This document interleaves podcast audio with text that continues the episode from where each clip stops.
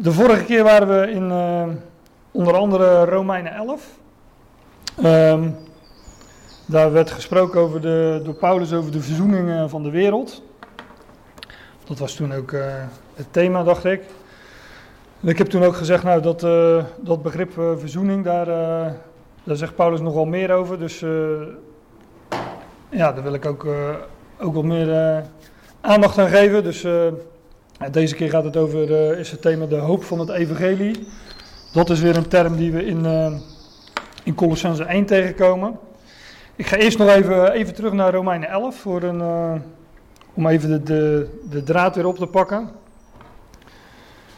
We waren in Romeinen 11 en we hebben daar een, ja, toch een aantal versen besproken. Maar wat Paulus daar eigenlijk zegt, dat vat hij in een, eh, in een paar versen samen. In drie, uh, drietal versen maakt hij zijn, uh, zijn hoofdpunt. Uh, die versen hebben we ook besproken, dus ik kan daar snel doorheen gaan. Ik heb het nog wel even in een soort van schematische weergave gezet. Om het weer even voor, voor het voetlicht te brengen. Paulus zegt daarin in vers 11. Zo zeg ik dan, hebben zij gestruikeld opdat zij vallen zouden, dat zij verre. Maar door hun val, en letterlijk staat daar misstap, dat heb ik de vorige keer laten zien. Dus door een misstap is de zaligheid, zegt de Statenvertaling dan, redding, is redding de naar de natie gegaan, de natie geworden, om hen tot jaloersheid te verwekken. Dus door de misstap van Israël ging redding naar de natie, naar de heidenen.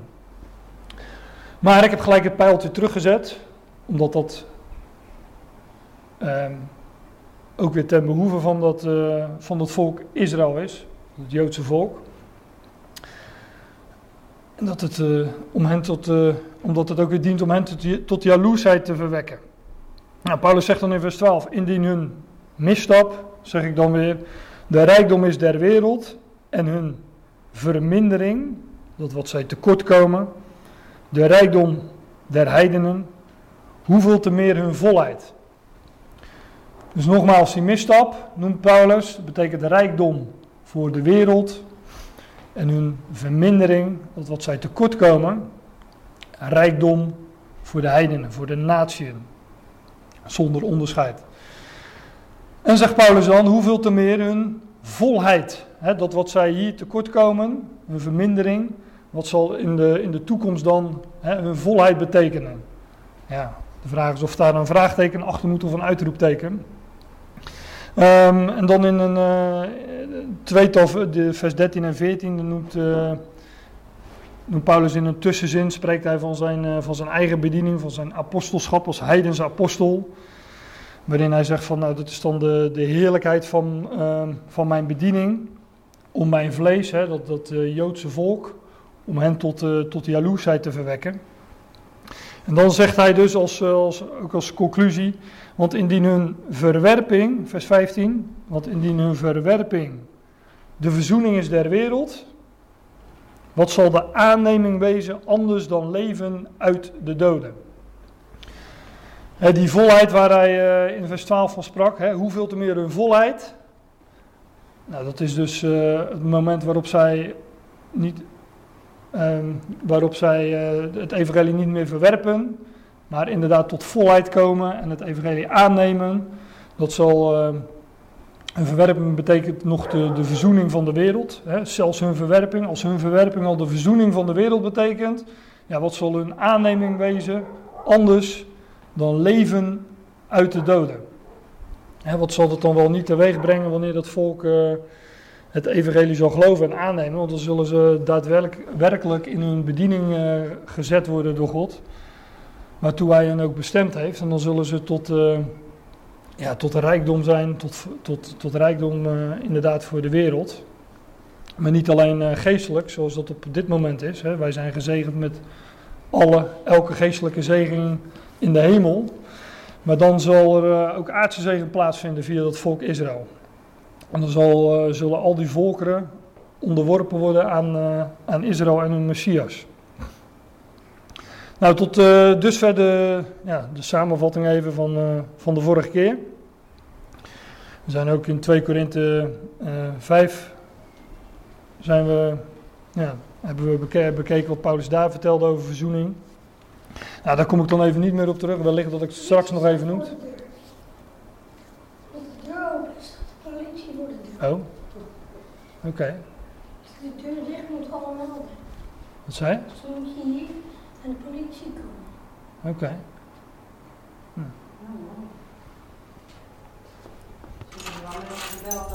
Wil je dat even doen? Dit is de sleutel. Het is Hm? een melding. Nog een, eh, hoe heet het, een alarm? Nee, het alarm is eraf, dus dat eh, kan niet. Het een melding. Bedankt voor de melding, Jens. Nou, we gaan naar, eh naar Colossense 1.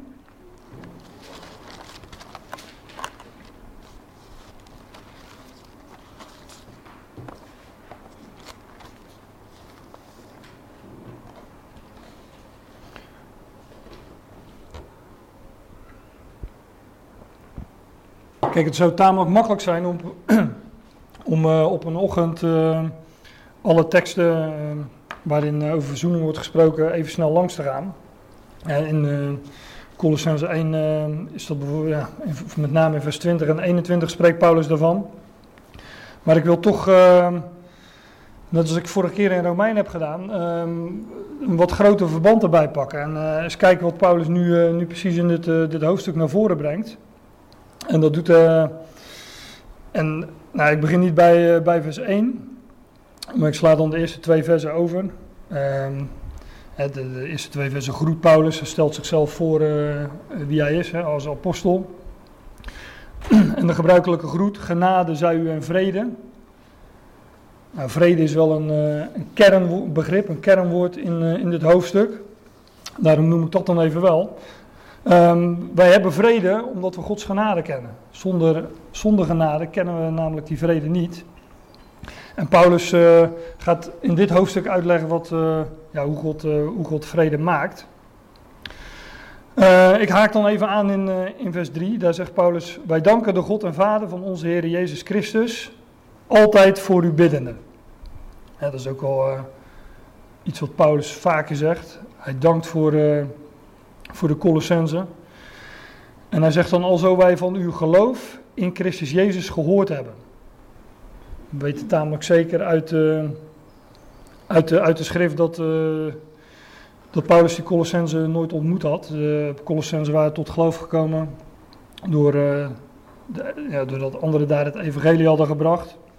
Paulus zal dat later ook, eh, ook zeggen. Maar Paulus was daar zelf nog niet geweest en hij had dus van van het geloof van de Colossense in Christus Jezus gehoord.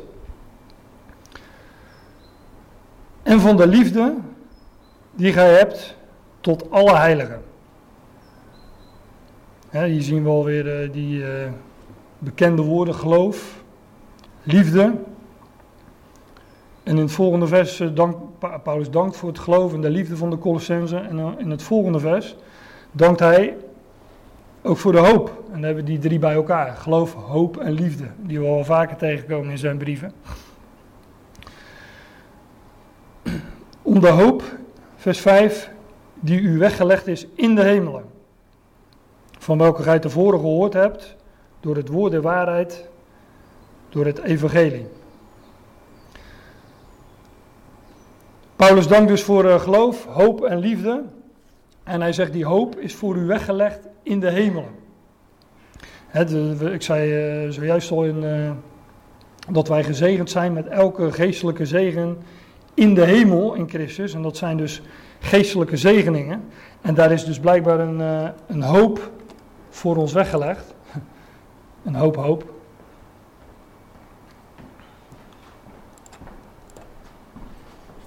Daar is een, eh, daar is een hoop voor ons weggelegd, een hoop gereserveerd. En hoop, ja, wij, wij gebruiken dat woord ook en dan zeggen van nou, ik, eh, ik hoop dat het allemaal goed gaat. Maar in de schrift is die hoop is een, is een verwachting.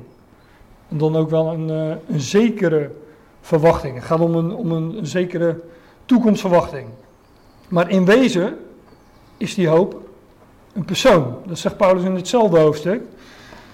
Dan sla ik bij mij eh, in mijn Bijbel één bladzij om naar de Colossense 1 vers 27, daar spreekt Paulus dat, over het, in vers 26 over de verborgenheid, het geheimenis.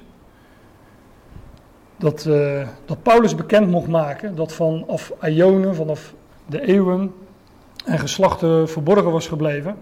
Maar het is nu geopenbaard, zegt Paulus. Inmiddels is het nu, inmiddels is het geopenbaard, namelijk door Paulus, aan zijn heiligen.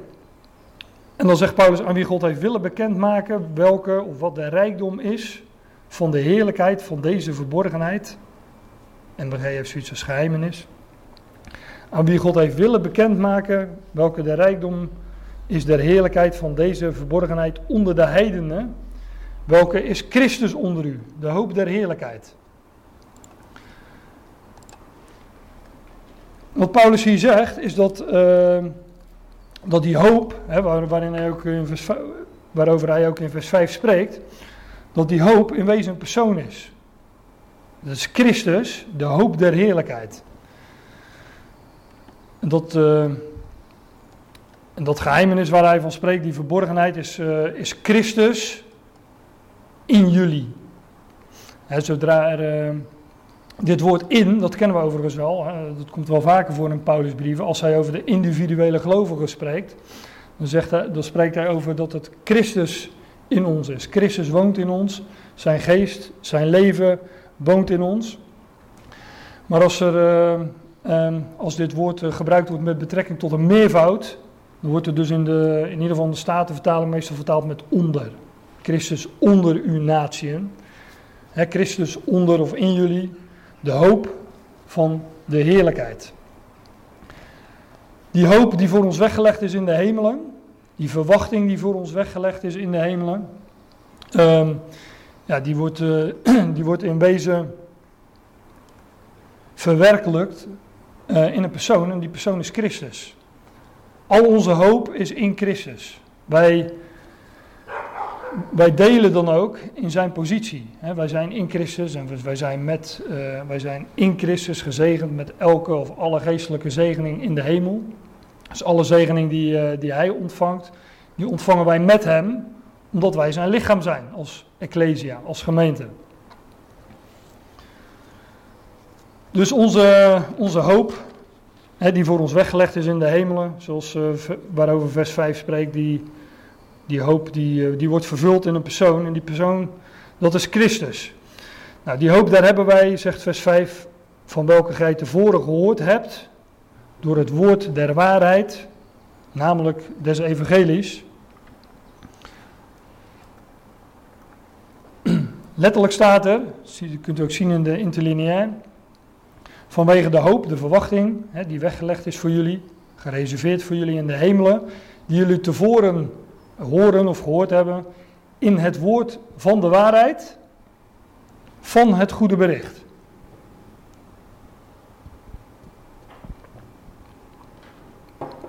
Dat betekent, als je um, secuur leest, dat het woord van de waarheid uh, niets anders is dan het goede bericht. Hè, het evangelie. Evangelie betekent gewoon goed bericht. Ze hadden het woord van de waarheid gehoord en dat woord van de waarheid is het goede bericht. Het draait het om. Um, is het geen goed bericht? Is het geen evangelie? Dan is het ook geen woord van de waarheid. En andersom is dat natuurlijk ook uh, waar. Is het geen waarheid? Is het geen woord van waarheid? Dan is het geen goed bericht. Dan is het geen evangelie. En dat is belangrijk als we, Paulus gaat in het hoofdstuk uiteenzetten wat het evangelie is. Hij gaat de hoop van het evangelie, maar dat is een term uh, die, die noemt hij pas in vers 2 of 23. Hij gaat de hoop van het evangelie uiteenzetten. Namelijk dat God door het bloed van het kruis het al met zich verzoent. Nou, doe je af van die waarheid, dan is het dus niet het woord van de waarheid. En is het dus geen evangelie, is het geen goed bericht. Dat is zwart-wit, maar ja, dat, uh, zo lees ik dat. Nou, dan zegt Paulus eh, in vers 6 dat, wo dat woord van de waarheid, van het evangelie, het welk tot u gekomen is, gelijk ook in de gehele wereld. En het brengt vruchten voort, gelijk ook onder u.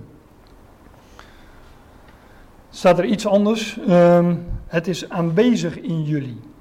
Dat goede bericht, dat woord van de waarheid, is aanwezig in jullie, zegt hij tot de Colossense. En het, eh, gelijk ook in de gehele wereld, het brengt vruchten voort. Zoals ook onder u. Ehm, de schrift spreekt vaak van, van wat in ons is, wat in de gelovigen is. Ik noemde net al, uh, ja, Christus in jullie, Christus in u. Hier, wordt het, hier wordt er over gesproken dat het woord van de waarheid, het goede bericht in ons is. Hè, de, de hoop die voor ons weggelegd is, dat spreekt van die persoon, van Christus, de hoop der heerlijkheid. Nou, ik neem even mee naar, naar Efeze 1.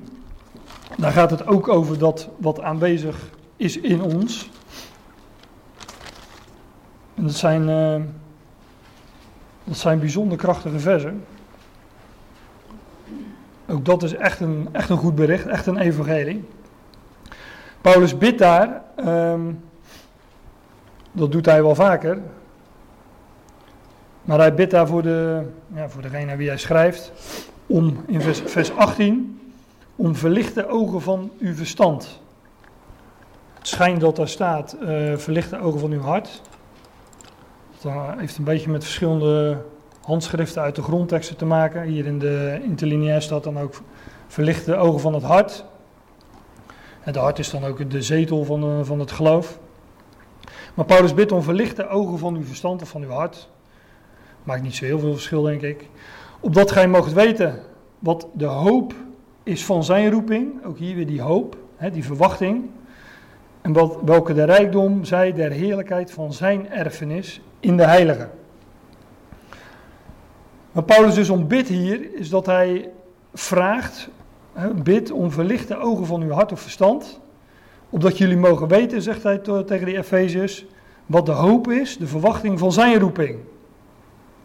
Dus niet, hij bidt niet om wat de verwachting is van jullie roeping, maar wat de hoop is van zijn roeping en wat de rijkdom is van de heerlijkheid van zijn erfenis in de heilige. De hoop, de verwachting die wij hebben, uh, die, die wordt namelijk vervuld, dat zei ik zojuist ook al, in een persoon, namelijk in Christus. En zijn roeping is ook onze roeping, want wij delen in de roeping. En zijn erfenis staat er dan in de Statenvertaling. Hier staat uh, in de interlineair zoiets als lotbezit, dat wat je toevalt door het lot, hè, wat je toegeworpen wordt. Hij gaat op die details maar even niet in. Maar wat hem toegevallen is, daar delen wij in, omdat wij zijn lichaam zijn. Hij is het hoofd van de Ecclesia en wij zijn het lichaam van Christus. En dan zegt Paulus, en wat de uitnemende grootheid, zijn kracht, zij aan, zegt de Statenvertaling dan, maar er staat in, in ons die geloven. De overtreffende grootte van de macht van Hem, de overtreffende grootte van Zijn macht, of van Zijn kracht in ons. Die, in, in ons die geloven, degene gelovende. Naar, dat is overeenkomstig, de werking van de sterkte van Zijn macht. Dan ziet u hoe Paulus, hoe krachtig hij dit zegt, met, met woorden als macht, sterkte, werking. Letterlijk staat zoiets uh, als inwerking, ons woord energie. Kunt u hier zien, is daar nog, uh, nog van afgeleid. Maar Paulus zegt het heel krachtig en ook nog eens met uh, allerlei superlatieven. De overtreffende, staat de vertaling, de uitnemende grootheid, de overtreffende grootheid ja, van zijn kracht, van zijn macht. Hier staat ook weer een woordje voor macht, dynamisch, hè, dynamiet. Echt krachtige termen gebruikt Paulus daar. En die kracht is in ons. Dat is namelijk zijn kracht, en dat staat ook in het volgende vers. Die hij gewerkt, hè, want gevrocht in de Statenvertaling is gewoon een oud-Nederlands woord voor gewerkt. Die hij gevrocht heeft, gewerkt in Christus. En let op wat er nu staat. Die kracht in, in, in ons, die God in ons werkt, die kracht die in ons is, in ons gelovigen, die heeft hij gewerkt in Christus als hij hem uit de doden heeft opgewekt. Nou, dat is dus met recht opstandingskracht. Wij hebben opstandingskracht in ons. Dat is de kracht waarmee God in ons werkt. En, en waarmee hij, eh, als hij hem uit de doden heeft opgewekt, staat er dan. en waarmee God hem heeft gezet tot zijn rechterhand in de hemel. Dus de, de kracht, hè, wat, wat Paulus elders noemt Christus in ons of, of Gods geest, die kracht die in ons werkt, in de gelovigen werkt, daarmee, dat is dezelfde kracht als die hij heeft gewerkt in Christus, als hij hem uit de doden heeft opgewekt en hem gezet tot zijn rechterhand in de hemel. Dus waarmee God Christus heeft verhoogd, in de hoogste positie die, uh, die je maar kan, kan bedenken, namelijk aan Gods rechterhand in de hemel. En Paulus is dan ook nog niet klaar met dat uh, betoog, want hij zegt dan, ver boven alle over, overheid en macht en kracht en heerschappij en alle naam die ge, genaamd wordt, niet alleen in deze aion, wereld, wordt zegt de vertaling, maar ook in de toekomende. En dan staat er, hij heeft alle dingen, hij heeft alles onderworpen, heeft alle dingen aan zijn voeten onderworpen en heeft hem aan de gemeente, aan de ecclesia, gegeven tot hoofd boven het al. Boven alle dingen, boven alles. Welke zijn lichaam is. die gemeente is zijn lichaam. En Christus is opgewekt door God de Vader, gezet in de hemel aan Gods rechterhand, gezet boven alle overheid, macht, kracht en heerschappij. En alle dingen heeft God aan Christus zijn voeten onderworpen. Let goed op, zijn voeten. En zijn voeten is datgene, uh, ja, laat ik het zo zeggen, onze voeten zijn lichaamsdelen. Bij het lichaam van Christus wordt gesproken van de hoofd, dat staat hier ook in vers 22. God heeft Christus als hoofd gegeven aan de gemeente boven het al, dus het hoofd en het lichaam. Maar God heeft alles, het al, alle dingen onder zijn voeten onderworpen. Dus dat betekent dat het al onderworpen wordt aan Christus en zijn lichaam. Want dat staat hier. Vers 23 zegt dat ook. De gemeente, de Ecclesia, welke zijn lichaam is. Staat er nog bij de vervulling van degene die alles in allen vervult. hier staat dat het lichaam, dat wij als zijn lichaam, als Ecclesia, hem vervullen. Letterlijk staat er uh, completeren, tot volheid brengen. Dus het lichaam van Christus, de gemeente, de Ecclesia, brengt Christus tot volheid. Dat we, hè, volheid, volgemaakt, completeren wordt het ook wel, wel mee vertaald in andere vertalingen. Maar Christus, het lichaam van Christus completeert dus de, eh, de Christus. Zonder, ja, zonder lichaam is het hoofd, hè, is Christus, is niet compleet. Dat zou ik niet durven zeggen als het hier niet stond. Maar zo, zo staat het hier. Hij is gegeven tot hoofd boven het al. En wij met hem en alles wordt onder zijn voeten onderworpen. Nou, en het is die kracht die um, in de gelovigen werkt. Ja, waarmee God hem, het hoofd, Christus, die positie gegeven heeft. Nou, eigenlijk moet ik nu stoppen, want dan begint het te duizelen, zou je, zou je zo zeggen. Daar moeten we eens, uh, zouden we eens goed over na moeten denken. Maar ik stel voor dat u dat dan uh, de komende weken doet. En dat we nu nog even verder gaan, toch in, uh, in Colossense 1. Waar ik gebleven was in vers 6. Het welk tot u gekomen is, gelijk ook in, in de gehele wereld. Hè, het welk aanwezig is in u. Dat is dus in ons. En het brengt vruchten voort, gelijk ook onder u. Van die dag af dat gij het gehoord hebt en de genade Gods in waarheid bekend hebt. Hier zegt Paulus weer zoiets, hè? benadrukt hij weer.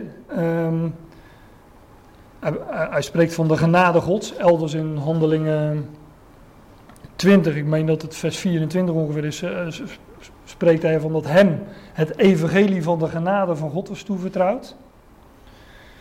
En hier spreekt hij weer dat de, dat, um, dat de, de Colossense het uh, vruchten voortbrengen van die dag af dat zij het gehoord hebben, hè, dat evangelie gehoord hebben, want daar gaat het over. En de genade van God in waarheid bekend hebben. Hij benadrukt weer die, dat, dat, dat, dat, dat het woord is van de waarheid, het evangelie. De genade van God in waarheid, kun je dus ook zeggen, is het, is het evangelie. De genade van God in waarheid bekend. Letterlijk staat er ook, uh, jullie beseffen. Jullie beseffen de genade van God in waarheid. Dat woordje ep, epignosis, dat is, uh, gnosis is uh, kennen. Dat woord kennen we wel, denk ik. En epi, dat, dat is een voorzetsel, dat betekent zoiets als op of boven. Betekent dus uh, dat wat op kennen komt, dat wat boven kennen komt, dat wat op, wat meer is dan kennis. Besef, realisatie zou ook een vertaling zijn. Ze hebben genade voor God in waarheid uh, ja, leren beseffen. Nou, dan gaat Paulus nog verder in, uh, uh, in een aantal, ja, in vers 7 zegt hij, benadrukt hij ook weer, zoals jullie het geleerd hebben, hè, die, dat evangelie, dat woord van de waarheid van Epaphras. Hè, daarmee, ja, dat, dat, dat onderbouwt ook wel de conclusie dat Paulus daar zelf niet geweest is, dat ze in ieder geval niet tot uh, dat evangelie in eerste instantie van hem gehoord hebben. Um, ja, en in het volgende vers, in vers 8, zegt hij dan ook: Die ons verklaard heeft uw liefde in geest. de liefde tot Paulus en zijn boodschap. ze hadden hem in het vlees nog niet gezien, maar ze hadden hem eh, dus blijkbaar lief, in de geest. Ze hadden van hem gehoord. En uh, ze ontvingen nu deze brief van hem. Ik sla dan een aantal versen over. Um, wat ook uh, schitterende versen zijn. In vers 11 zegt Paulus bijvoorbeeld dat we met alle kracht bekrachtigd zijn. Nou, dat uh, hadden we wel krachtig genoeg gelezen, dacht ik, in, uh, in Efeze 1. Maar ik haak dan even aan in vers, vers 15. Daar zegt Paulus, de welke het beeld is van de onzienlijke. En die de welke, um, dat gaat over de zoon zijner liefde, uit vers 13. En daar wordt gesproken, ook een bekend vers. Wij zijn getrokken uit de macht der duisternis en overgezet in het koninkrijk van de zoon van zijn liefde, van zijn geliefde zoon. Um, ja, dus daar, over die zoon, de zoon van zijn liefde gaat het, en, uh, ook in vers 15. En daar zegt Paulus, de welke beeld is van de onzienlijke God, de eerstgeborene aller creaturen. Christus, want dat is de zoon van zijn liefde, is de afbeelding, staat hier, het Griekse woord kennen wij ook nog wel een beetje, icon, icoon. Hij is de afbeelding van de God. En God is de onzichtbare, die is per definitie eh, ja, niet te zien, dat, dat zegt de schrift ook op meerdere plaatsen. En God heeft zich een beeld gemaakt, een afbeelding, en dat is zijn zoon. En hij is de eerstgeborene van elke schepping. En ik zeg nu even bij dat uh, hier wordt in eerste instantie gesproken over, uh, over de oude schepping. Want daar, daar gaat het hier over, maar dat licht ik straks nog wel even toe. Hij is de eerste van de oude schepping. En hij is de eerstgeborene uh, van, elke, van elke schepping. Want door hem, zegt de Statenvertaling dan, maar letterlijk staat er in hem. In hem wordt het al geschapen want in hem zijn alle dingen geschapen die in de hemelen en die op de aarde zijn, die zienlijk en die onzienlijk zijn. Het zijn tronen, het zijn heerschappijen, het zijn overheden, het zijn machten. Alle dingen zijn door hem en tot hem geschapen. Nou, Paulus zet hier uh, vrij uitgebreid uiteen. Wat hij uh, in de eerste zin ook zegt: dat in hem alle dingen geschapen zijn die in de hemelen en die op de aarde zijn. Overigens ja, wordt hier vaak, worden hier vaak ook wat conclusies aan verbonden. Ik weet niet of u de theologische term kent, de, de pre-existentie van, van Christus. Maar dat zou betekenen dat God eerst ehm, zijn zoon heeft geschapen en daarna ook, ook als zoon. Dus voordat hij uit de maagd Maria geboren werd, was hij er dus al en bestond hij al ehm, uh, op die manier voordat, voordat God deze schepping maakte. Um, ja, ik, moet het, ik moet er toch even kort wat over zeggen, omdat het in het vers eh, in dit vers vaak in wordt gelegd. Maar hier staat, want in hem zijn alle dingen geschapen. Ik ga even heel kort naar, uh, naar Johannes 1. Met het risico dat ik dat uh, wat te snel doe, maar misschien dat we daar dan eens een andere keer uh, over door moeten gaan.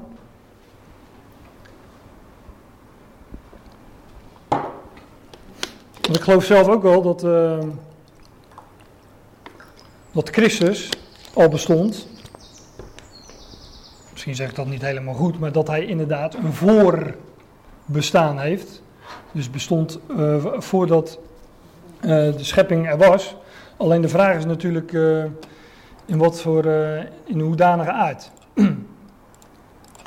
Johannes 1 vers 1, dat zijn bekende woorden. Daar staat, lees even de Statenvertaling voor. In de begin was het woord en het woord was bij God en het woord was God.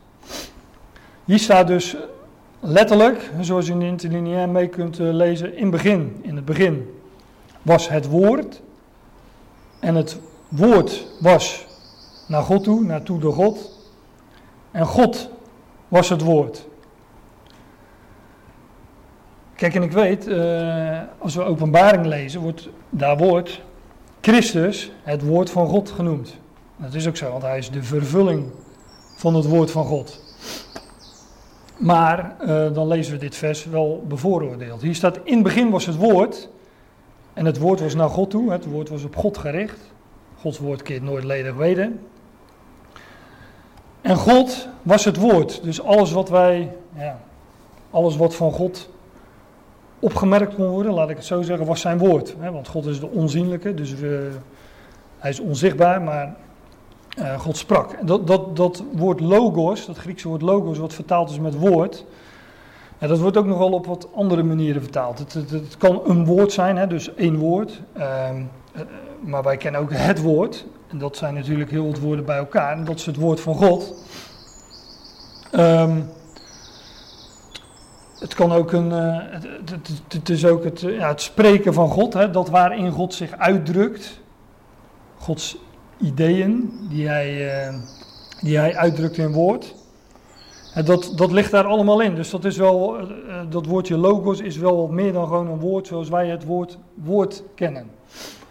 Maar in het begin was het woord en het woord was naar God toe, was op God gericht en God was het woord.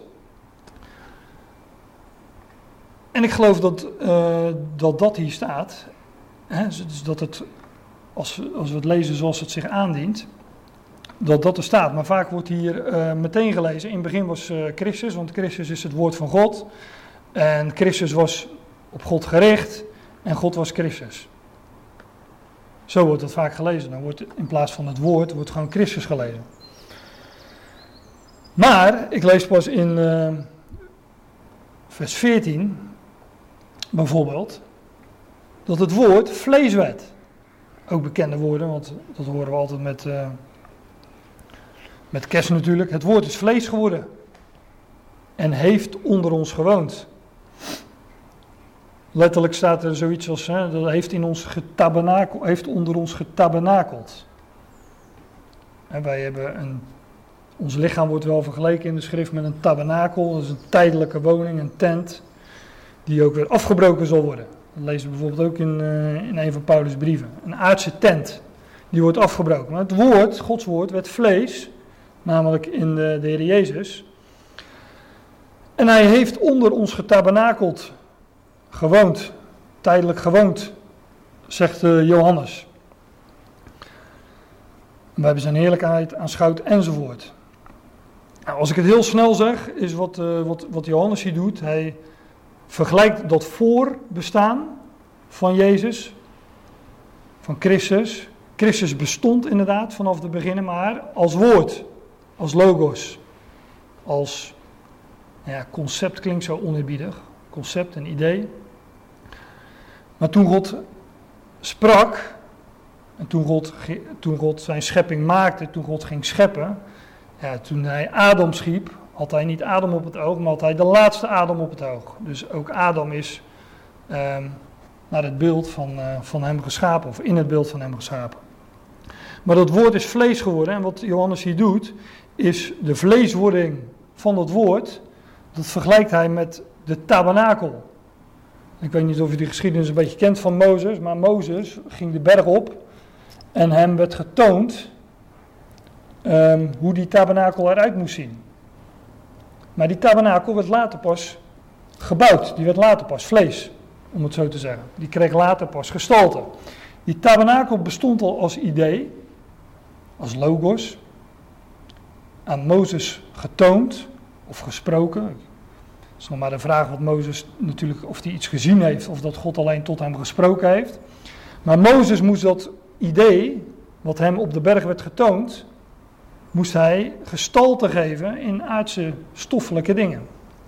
En zo werd die tabernakel, uh, werd daadwerkelijk de tabernakel. Zo werd het idee, het concept, de, de, de logos, zoals dat aan Mozes was getoond, de logos van de tabernakel, werd uiteindelijk uitgedrukt in die tabernakel.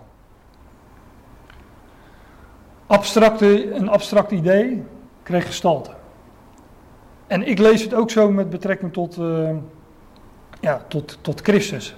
In het begin was het woord bij God hè, en, uh, en God was het woord. En God heeft alles in dat, uh, in dat woord geschapen, maar dat, dat, dat woord werd vlees. En dat, uh, en dat was Christus. Nou, met dat uh, idee, om dat woord dan weer te noemen, met dat idee lezend in, in Colossense 1, want daar wil ik dan maar nu naar terug gaan. lezen we in vers 16, want in hem zijn alle dingen geschapen moet erbij zeggen, dat uh, verzekert ons ook meteen van de goede afloop. He, want God, God heeft in hem alles geschapen. Alle dingen geschapen. Ik ga even ook de interlineaire bijpakken. In hem zijn alle dingen geschapen. Het tapanta, daar kom ik straks ook nog wel op. Het al. De alles. Dat is wat krom Nederlands natuurlijk, wat de interlineair zegt zou dan het alles moeten zijn of het al. Wij zeggen dan weer in ons spraakgebruik het heelal. Wat ook een tamelijk uh, vreemde term is, want als je, al het, als je al het al hebt, als je alles al hebt, wat is dan het heelal? Dat is niet meer dan al, lijkt me. Maar, maar goed, het heelal, omdat het zo'n gangbare term is. God heeft uh, in hem het heelal geschapen. Om nog maar eens te benadrukken wat dat dan allemaal is. alle dingen wat in de hemel is, wat op aarde is, die in de hemel zijn, die op de aarde zijn, de dingen die onzienlijk zijn, tronen, heerschappijen, overheden, machten, alle dingen zijn door hem en tot hem geschapen. En zoals Paulus ook uitroept in Romeinen 11, waar we de vorige keer waren, helemaal aan het einde van het hoofdstuk, roept Paulus uit, uit hem, door hem en tot hem zijn alle dingen, ook daar alle dingen, het al alles is uit Hem, uit God. Alles heeft zijn eh, oorsprong in Hem. Alles is door Hem. Hij is namelijk ook het kanaal waar, uh, waardoor alles in stand blijft, waardoor alles samenhangt. Daar kom ik nog wel op in het volgende vers. En alles is tot Hem geschapen. Hij is het doel, de bestemming van alle dingen. Nou, vers 17 zegt hij dan, en hij is voor alle dingen, ook hier weer, um, hij is voor alles. En ook hier weer tapanta, het al, staat in hem samen. Dat uh, zegt, zegt de tekst letterlijk. Staat de vertaling zegt, alle dingen bestaan tezamen door hem. Ik zei zojuist, hij is het kanaal ook waardoor alles uh, in stand blijft. Maar dat, is ook wat hier staat. Hè? Alle dingen, het, het al, het heelal, heeft zijn bestaan in hem. Of heeft zijn, ja, moeilijk woord daarvoor is cohesie. Het heeft ook samenhang in hem. Samen staan. Het, staat, het heelal staat samen in hem. Zonder hem zou dus het heelal uh, niet staan.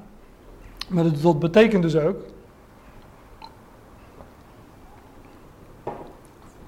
Als je het mij vraagt, dat alles um, zin heeft in hem en door hem.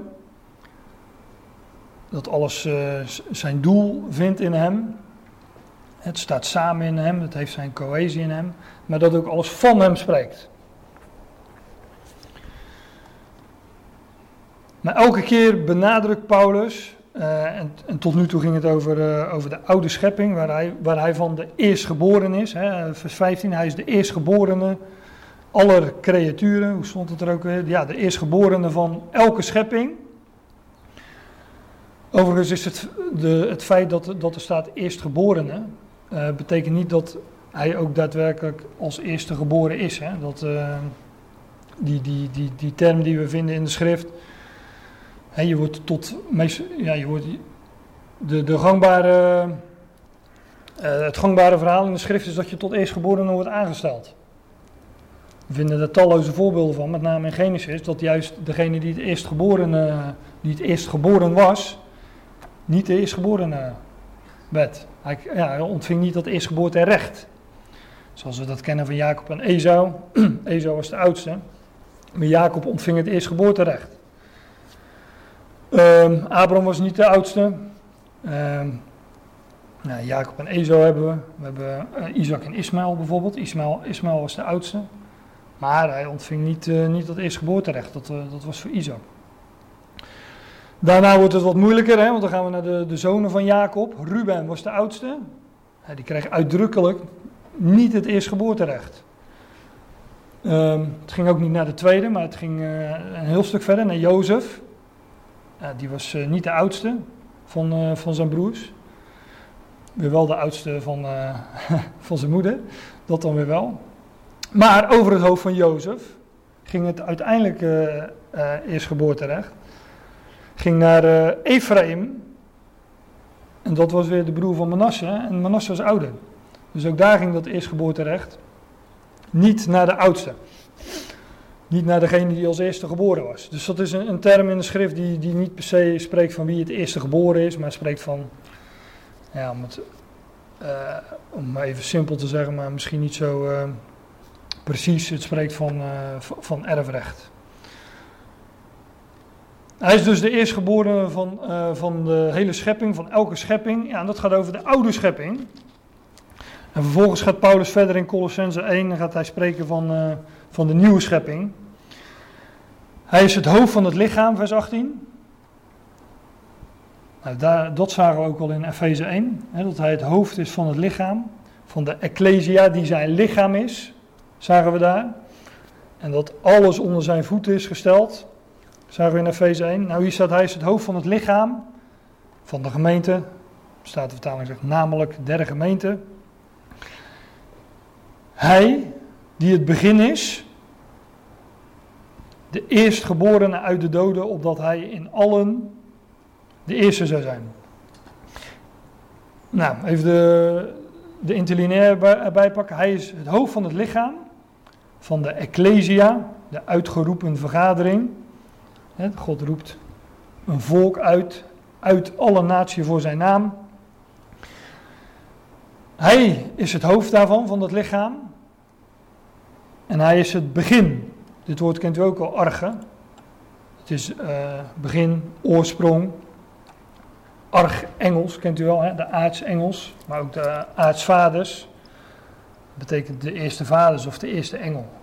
hij is het hoofd, uh, de, de, de, de eerste, de voornaamste.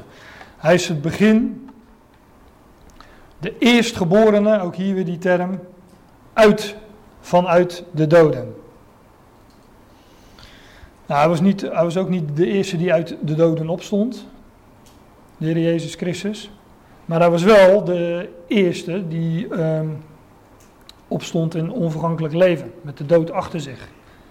Hij sterft niet meer. Dat vinden we bijvoorbeeld in Romeinen 6. Hij is de eerstgeborene uit de doden, opdat hij zal worden in allen of alles de eerste. hij is de eerstgeborene uit de doden, opdat hij in allen de eerste zou zijn. Nou, het verband waarin het staat, dat gaat over het lichaam van Christus. Uh, en als we alleen dit vers zouden hebben, dan zouden we nog kunnen zeggen, nou, in het verband is die allen, is de gemeente, is het lichaam van Christus. Maar als we het verband, verband breder trekken en daar uh, Daarom heb ik die voorgaande versen er ook bij gelezen. Het gaat telkens over het al, het heelal of alle dingen, hoe dat dan ook maar vertaald is, als aanduiding van heel de schepping. zowel de oude schepping als de nieuwe, want alles is in hem, eh, door hem en tot hem. Nou, dan uh, lees ik het volgende vers nog even voor, uh, voordat we koffie gaan drinken. Hij is het hoofd van het lichaam, namelijk van de gemeente. Hij die het begin is de eerstgeborene uit de doden, opdat hij in allen of alles de eerste zou zijn. Want het is des vaders welbehagen, heeft de Statenvertaling er dan ingevoegd. Ze waren bang dat ze het niet zouden begrijpen. Het is des vaders welbehagen geweest dat in hem heel de volheid wonen zou. Heel kort staat er gewoon, ziet u in de grondtekst. Uh, in hem heeft een welbehagen om, uh, ja, hoe zou je dat zeggen in een goed lopende zin? Dat in hem heeft een welbehagen om de hele volheid te wonen. Dat is geen, dat is geen mooie zin, dat geef ik toe, maar uh, Kijk, het voordeel van een vertaling is dat je wat, wat, mooiere zinnen krijgt, maar het voordeel van, van zo'n interlineair, het nadeel is dat, dat de zinnen wat minder mooi zijn, maar dat je wel kan zien van ja, wat staat daar nu precies? In hem heeft een welbehagen alle of heel de volheid te wonen. Ook hier weer dat woord volheid, tot volheid brengen, completeren.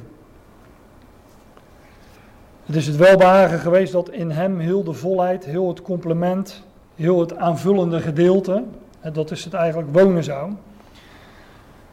Um, dit vers wordt overigens nader toegelicht ook in, uh, in Colossense 2, vers 9, dat is ook een heel bekend vers, denk ik. In hem woont heel de volheid der Godheid lichamelijk. In hem woont heel de volheid van de Godheid lichamelijke, op lichamelijke wijze. In hem en zijn lichaam woont dus heel de volheid van de Godheid. Nou, dat zijn... Uh, dat zijn geweldige dingen. Hè? Wat we net ook zagen, Christus in ons, de hoop der heerlijkheid. En uh, ja, hoe Paulus dat ook uiteenzet in, uh, in Efeze 1. Ik ga hier even stoppen omdat we eerst uh, koffie gaan drinken en dan uh, gaan we die andere versen van Colossense 1 nog, nog wat nader bekijken. Maar eerst koffie. Goed, we waren gebleven in het laatste vers dat we besproken hebben, is eh, vers 19 van Colossense 1.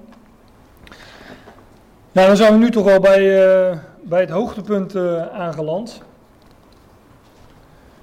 van, van dit hoofdstuk. Maar zoals ik al zei, het, het is vrij makkelijk om, om in de ochtend een, een, paar van die versen te bespreken. Hè, zoals ja, die twee, twee versen, drie versen uit Romeinen 11 bijvoorbeeld, en uh, eh, 2 Korinthe 5 en dan in Colossense 1 vers 20 en 21 aan te komen. En het op die manier over verzoening te hebben, maar ik vond het toch zinvoller om daar ook wat meer, meer context bij te betrekken. Ja, we hebben voor, voor de koffie hebben we gezien dat, hè, dat, dat Christus is, is aangesteld als eerstgeborene van, de, van alle creaturen, van, van de hele schepping. En dat alles uh, in hem geschapen is. En uh, dat hij is voor alle dingen en alle dingen bestaan tezamen door hem. Nou, enzovoorts. Um, en in dat verband zagen we uh, ook elke keer dat woordje tapanta. Het al, het heel al, of woorden als alles. He, dus alles, allesomvattend, alles en allenomvattend in ieder geval. Nou, met die context aangekomen in, in vers 20, um, ehm, moet dat dan ook geen problemen meer, meer gaan opleveren. Om te verstaan wat, wat ook hier alle dingen, zoals de Statenvertaling zegt, of het al, wat dat inhoudt. Daar staat in de Statenvertaling, ik lees hem eerst even voor voordat we dan wat, wat meer op die tekst inzoomen. En dat hij door hem, vrede gemaakt hebbende door het bloed zijns kruises, het gaat hier nog steeds over de zoon, de zoon van zijn liefde, die, uh, die de eerstgeboren is uit de doden en de eerstgeborene van elk schepsel, van heel de schepping. Dat hij door hem vrede gemaakt hebbende, door het bloed zijn kruisers, door hem, zeg ik, is, is ingevoegd door de Statenvertalers, zeg ik alle dingen verzoenen zou tot zichzelf, het zij de dingen die op de aarde, het zij de dingen die in de hemelen zijn dat hij door hem, nou, vrede gemaakt hebbende staat er dan in de Statenvertaling. Ehm, je ziet in de grondtekst dat eh, eh, in de interlineair dat ook die, uh, die woordvolgorde iets anders is. Maar het gaat in ieder geval over vredemakende. God maakt vrede. Dat, uh, daar is hij ooit mee begonnen, om het zo te zeggen. En dat, uh, dat is nog niet voltooid. We zagen ook in 2 Korinthe 5 de vorige keer dat God was in Christus de wereld met zichzelf verzoenende. Nou, hier staat dat hij door hem, door Christus, door de Zoon, vrede maakt, vrede makende, door het bloed zijns kruises, door hem alle dingen verzoenen zou tot zichzelf. dus God maakt vrede door het bloed van het kruis, van hem, door het bloed van zijn kruis. Um, en daar verzoent God ook hier weer tapanta, het al door. De alles, het alles, het heel al. Op dat woordje wat hier staat in de interlineair, het wederzijds verzoenen, daar kom ik straks nog wel op. Maar in ieder geval staat hier dat God door het bloed van het kruis de alles, ik zou liever zeggen het al verzoent. Al verzoening dus. Dat God door het bloed, bloed, van het kruis vrede maakt en het, en het al verzoent tot zichzelf. Ja, en om nogmaals te benadrukken waar het uh, dan allemaal om gaat, dan zegt Paulus erachter: het zijn de dingen die op de aarde, het zijn de dingen die in de hemelen zijn.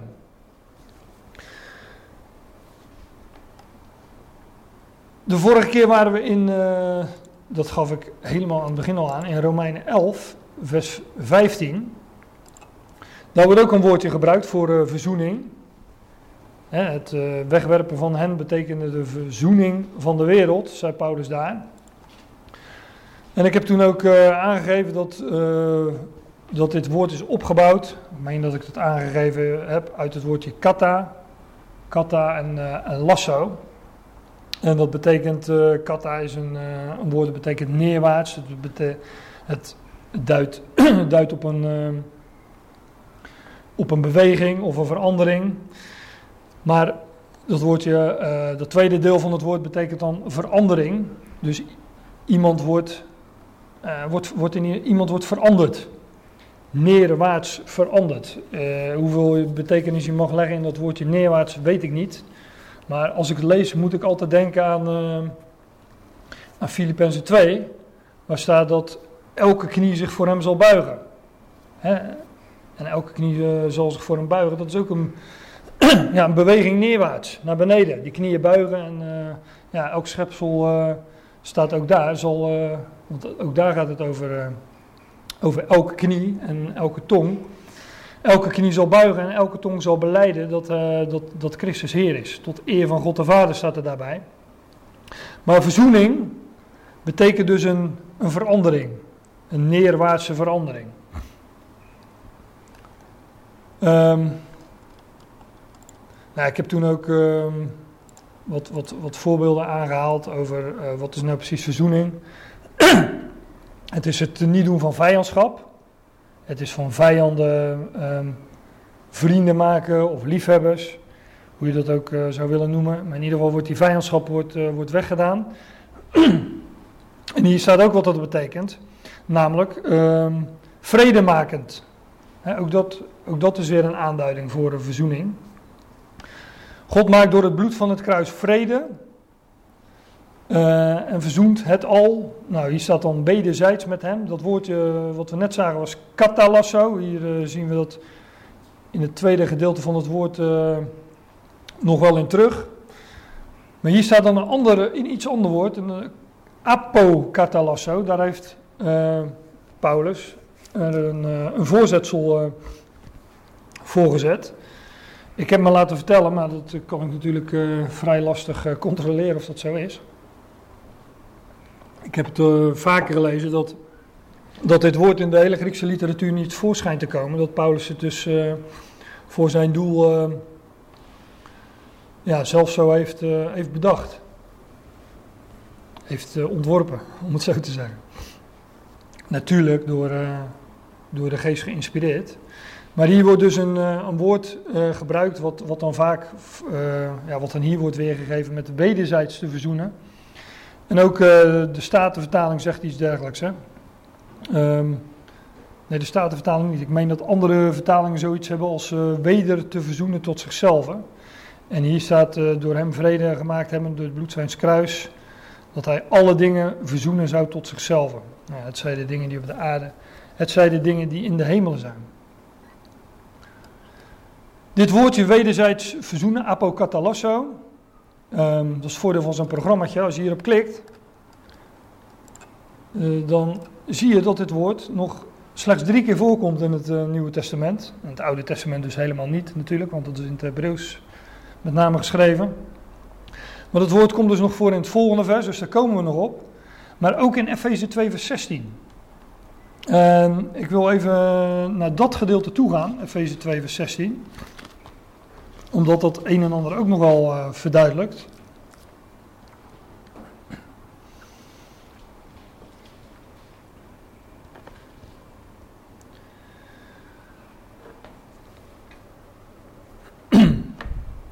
Nou wil ik aan de hand van deze vers ook laten zien wat, wat is nu precies die apokatalasso, die, die, wat, wat in die interlineair wordt weergegeven met wederzijds verzoenen. Wat is dat nu precies? Kijk, en uh, dat wat lastig omdat fase 2, uh, ja, daar wordt ook van een bepaald, dat, dat staat natuurlijk in een bepaalde context met een bepaald verband. Daar kan ik dan niet al te veel aandacht aan geven. En fase 2 boven de pericoop, uh, boven vers 11, staat bij mij heidenen en joden één in Christus. Uh, nou, daarom lees ik ook maar vanaf vers 11. Daar staat, daarom gedenk dat gij, die eertijds heidenen waart in het vlees, en die vooruit genaamd werd van degene die genaamd zijn besnijdenis in het vlees, die met handen geschiet. Nou, dat is een hele mond vol natuurlijk. wat er staat is dat, um, dat jullie, heidenen, in het vlees, jullie werden vooruit genoemd door degene die besnijdenis zijn in het vlees. Let op de benadrukking van het vlees, hè, want Paulus spreekt ook over een andere besnijdenis, de besnijdenis van het hart. Eén is natuurlijk een beeld van het ander. Uh, zet er nog eens achter met, die met handen geschiet. Maar de heidenen werden dus door de Joden, door de besnijdenis, vooruit genoemd. nou, dan zegt Paulus dat gij in die tijd waard was zonder Christus. En hij zegt ook, jullie waren vervreemd van het burgerschap van Israël. Daar zit nog wel meer achter. Maar zoals ik al zei, het is, uh, ik kan niet op alle dingen in, uh, in, deze context ingaan.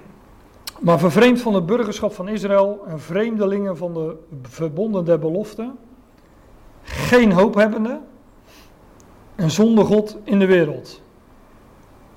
Maar nu, zegt Paulus, inmiddels in Christus Jezus, ook hier weer in Christus Jezus, zoals we eerder zagen. Maar nu in Christus Jezus zijt gij die eertijds verre waard, nabij, dichtbij geworden door het bloed van Christus. Let op, hier staat uh, het bloed van Christus. In Colossense 1 lazen dat hij vrede maakt, vrede makende door het bloed van zijn kruis. Hier staat, in Christus Jezus zijt gij die eertijds verre waard, nabij geworden door het bloed van Christus. Want hij is onze vrede. Ook hier weer dat woord vrede. God maakt vrede door het bloed van het kruis. God maakt vrede, zoals Colossense 1 zegt, door het bloed van het kruis. En hier staat door het bloed van Christus. Hij is onze vrede, die deze beide één gemaakt heeft. dus Jood en Heiden heeft God één gemaakt. waar, het was eerst twee, en nu is het één.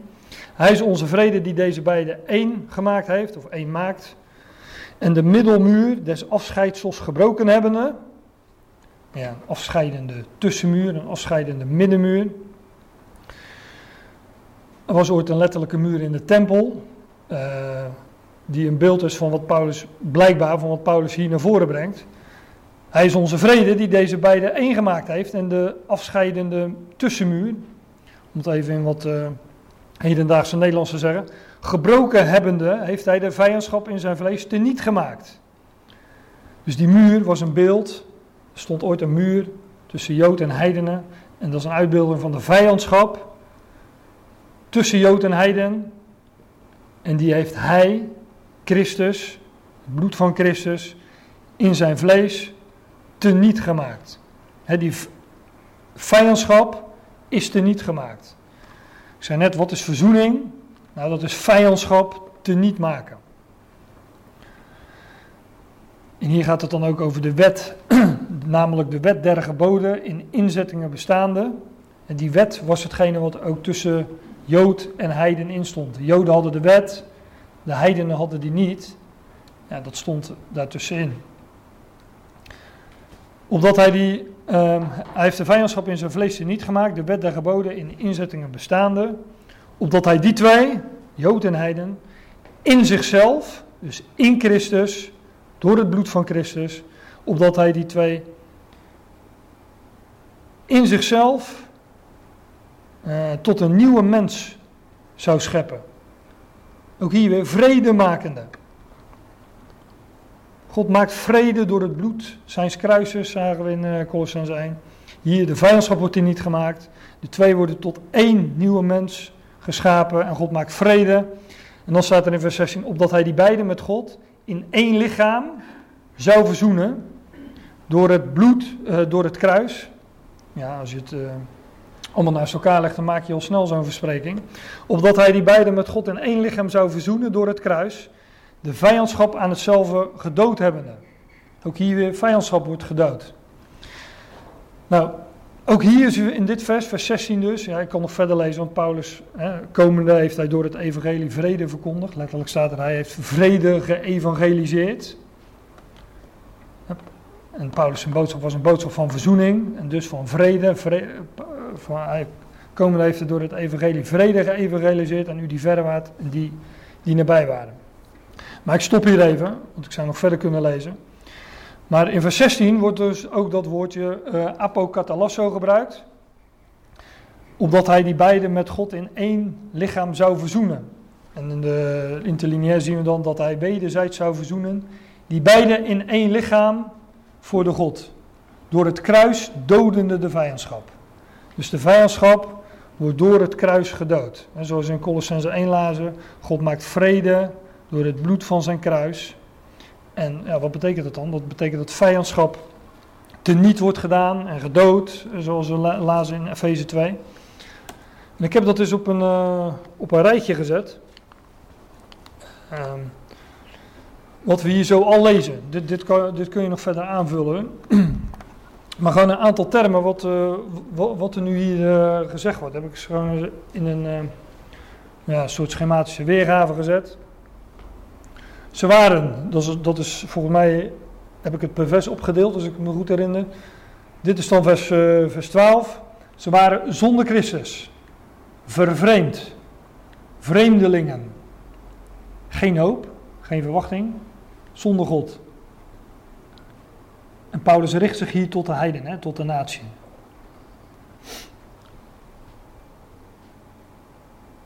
Vers 13, maar nu in Christus Jezus. Dat volgende vers. Nee, hetzelfde vers nog. Maar nu in Christus Jezus, vers 13. Zijt gij die eertijds verre waart, nabij geworden, gekomen. Door het bloed van Christus.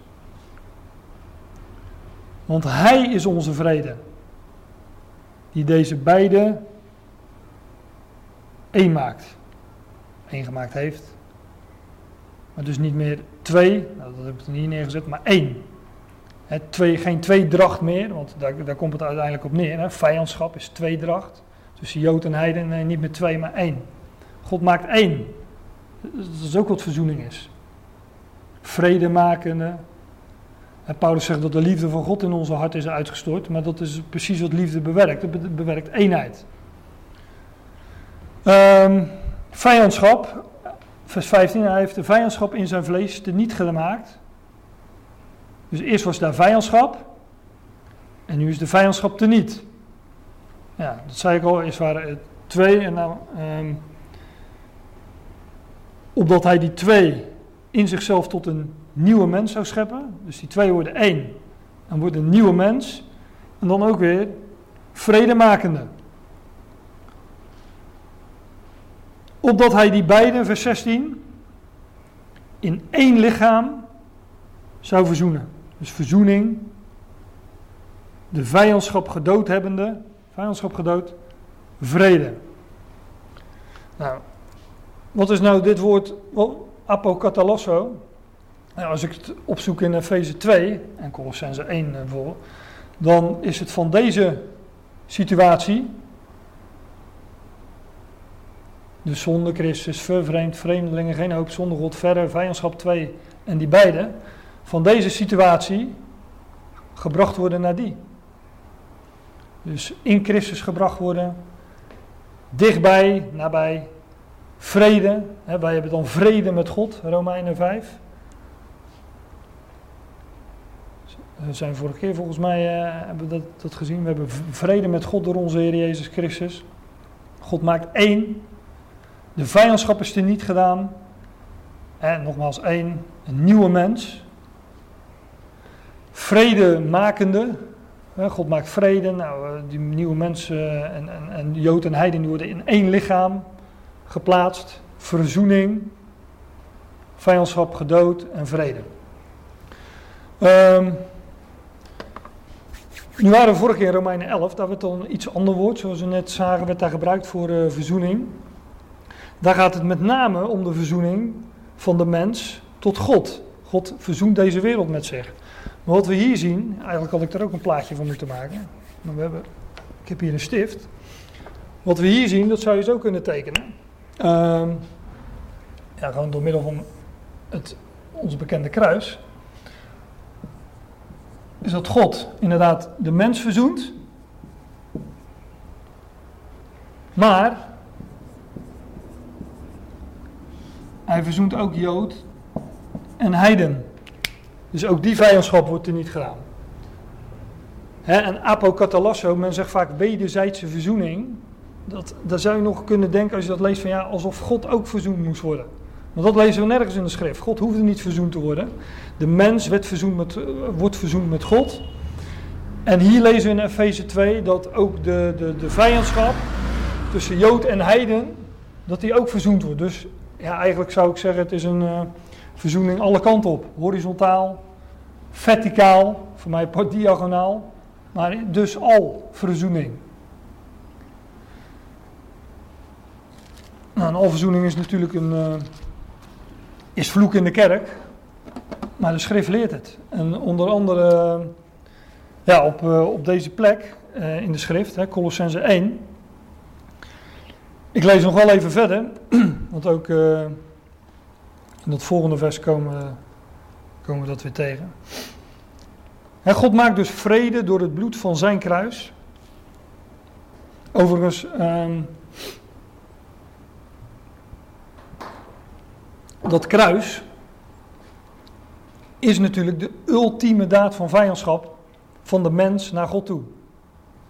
God stuurt zijn zoon, stuurt het licht in de wereld, het woord God, de beloften, zoals, eh, zo mooi zijn de pauze, die beloften werden vervuld.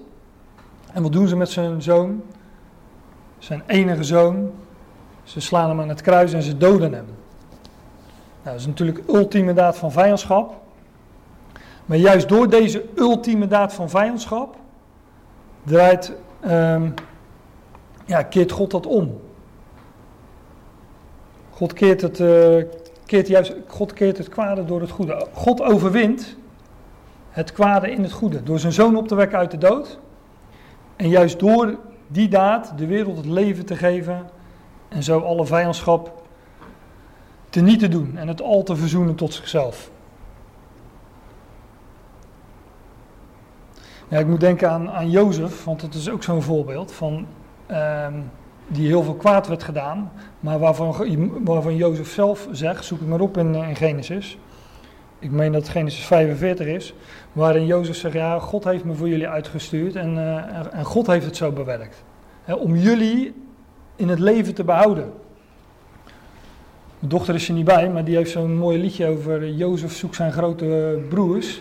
En dat laatste couplet, daar staat ook dat God heeft alles omgekeerd. In die geschiedenis van Jozef wordt dat zo mooi geïllustreerd. God keert daar alles om. Het kwade valt in duigen, zegt dat versje ook. God heeft alles omgekeerd. Jozef wordt als vorst vereerd of iets dergelijks. En het kwade valt in duigen. Dus God keert dat kwade om ja, tot ten goede.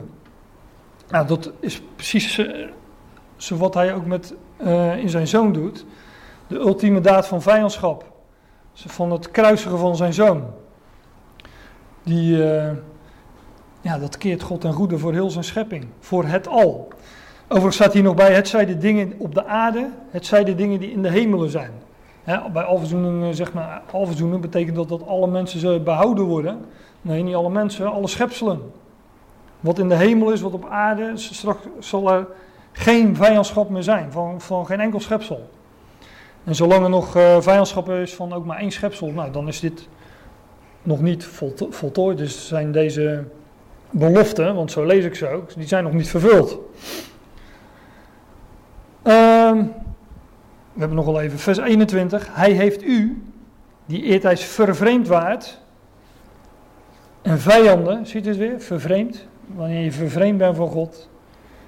Ook daar ligt nog wel meer in natuurlijk in dat woordje vervreemd, want dat insinueert dat uh, men eerst toch uh, niet vervreemd was, maar dat, uit, dat, het, uh, dat er uiteindelijk toch zo, ja, een situatie is die zo ontstaan is.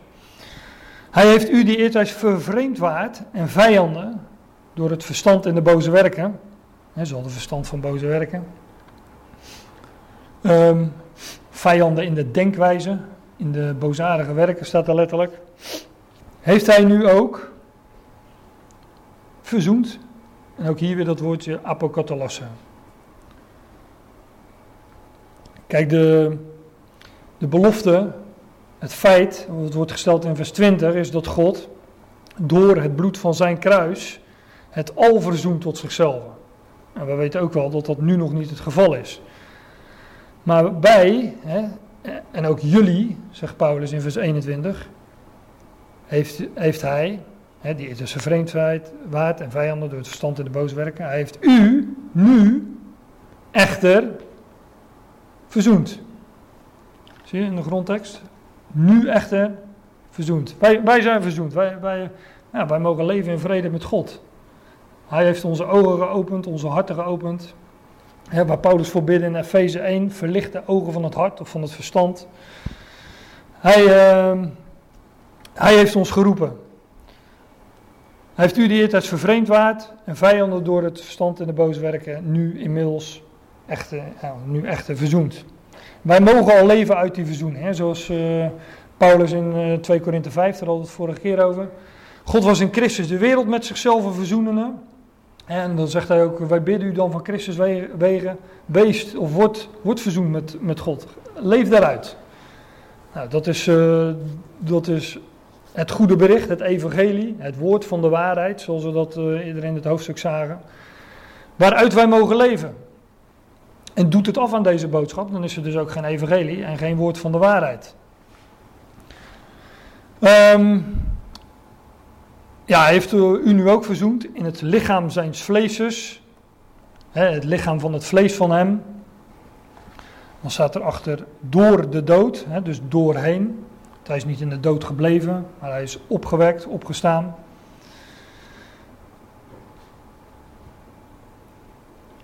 Hij heeft u nu ook verzoend in het lichaam zijns vleeses door de dood, door de dood heen, opdat hij u zou heilig en onberispelijk en onbeschuldiglijk voor zich stellen.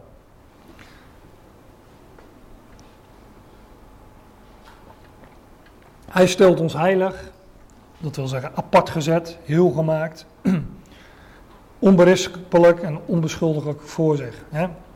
Om te presenteren jullie heilig, smetteloos en niet aan te klagen. Uh, ja, zoals de Statenvertalingen wat uh, plechtiger dan Oude Nederlands zegt, uh, heilig, onberispelijk en onbeschuldiglijk. Lees je deze tekst met een Calvinistische bril, dan lijkt het alsof je aan het werk gezet wordt. En uh, goed je best moet gaan doen om heilig, onberispelijk en onbeschuldiglijk te zijn. Maar hier staat juist dat Hij ons presenteert. Dat Hij ons zoals de Statenvertaling zegt, um, dat hij zich zo voor ons stelt. En vers 23 zegt dan, indien gij mij blijft in het geloof.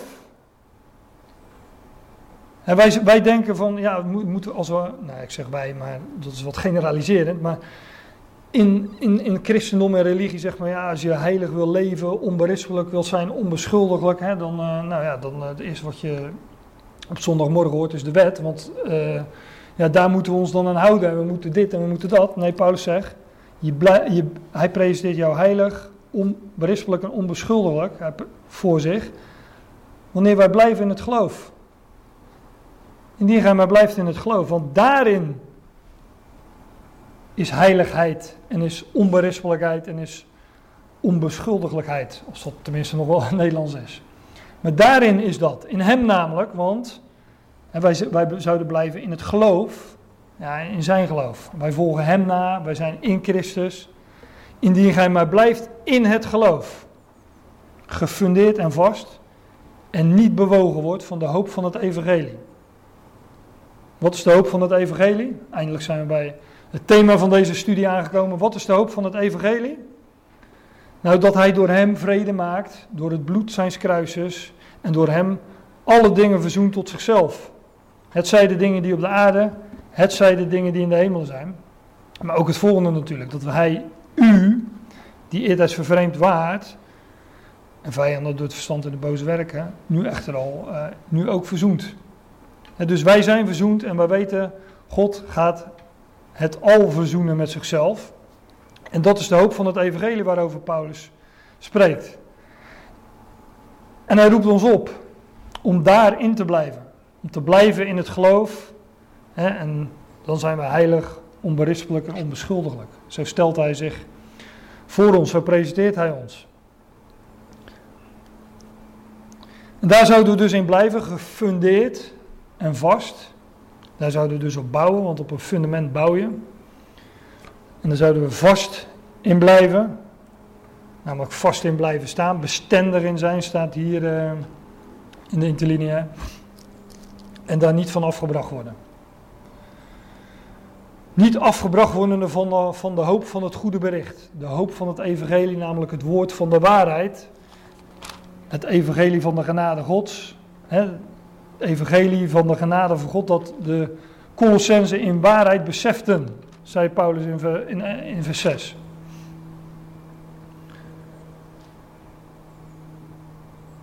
En die, dat gaf ik al eerder aan, die verwachting, die verwachting, die hoop van het evangelie is in wezen natuurlijk de persoon van Christus. Maar daarover hebben we het al gehad, zoals dat wordt aangegeven vers 27. Christus, de hoop der heerlijkheid. Nou, wij blijven in die hoop, ook al uh, ja, wordt het ons niet altijd in dank afgenomen. Maar het is het evangelie, het is wat Paulus hier naar voren brengt. De vrede, dat God vrede maakt door het bloed van het kruis. En we mogen ook, uh, ook weten, en ook dat is een, uh, een belofte, dat God, ja, dat elke knie zich zal gaan buigen voor God. En elke tong dat zal gaan beleiden dat Jezus Christus Heer is, dus eigenaar. Van heel zijn schepping, van geen één schepsel uitgezonderd. En dat, ja, dat mogen we hier lezen, dat mogen we ons in verblijden. En dat is dan ook de hoop van het evangelie, waar wij in zouden blijven staan en waarin, waarvan wij niet zouden bewogen worden. Dat is gepredikt onder alle creaturen die onder de hemel is. En Paulus zegt, ik ben daarvan een dienaar geworden. Nou, wij mogen zijn navolgers zijn. Hè, dat zegt Paulus ook op meerdere plaatsen. Word of wees mijn navolgers. En uh, nou, we volgen hem na door daarin te blijven staan. Ik wil het hierbij laten en uh, volgende keer weer verder gaan. Waarmee weet ik nog niet precies, maar dat, uh, dat zien we te zijn de tijd.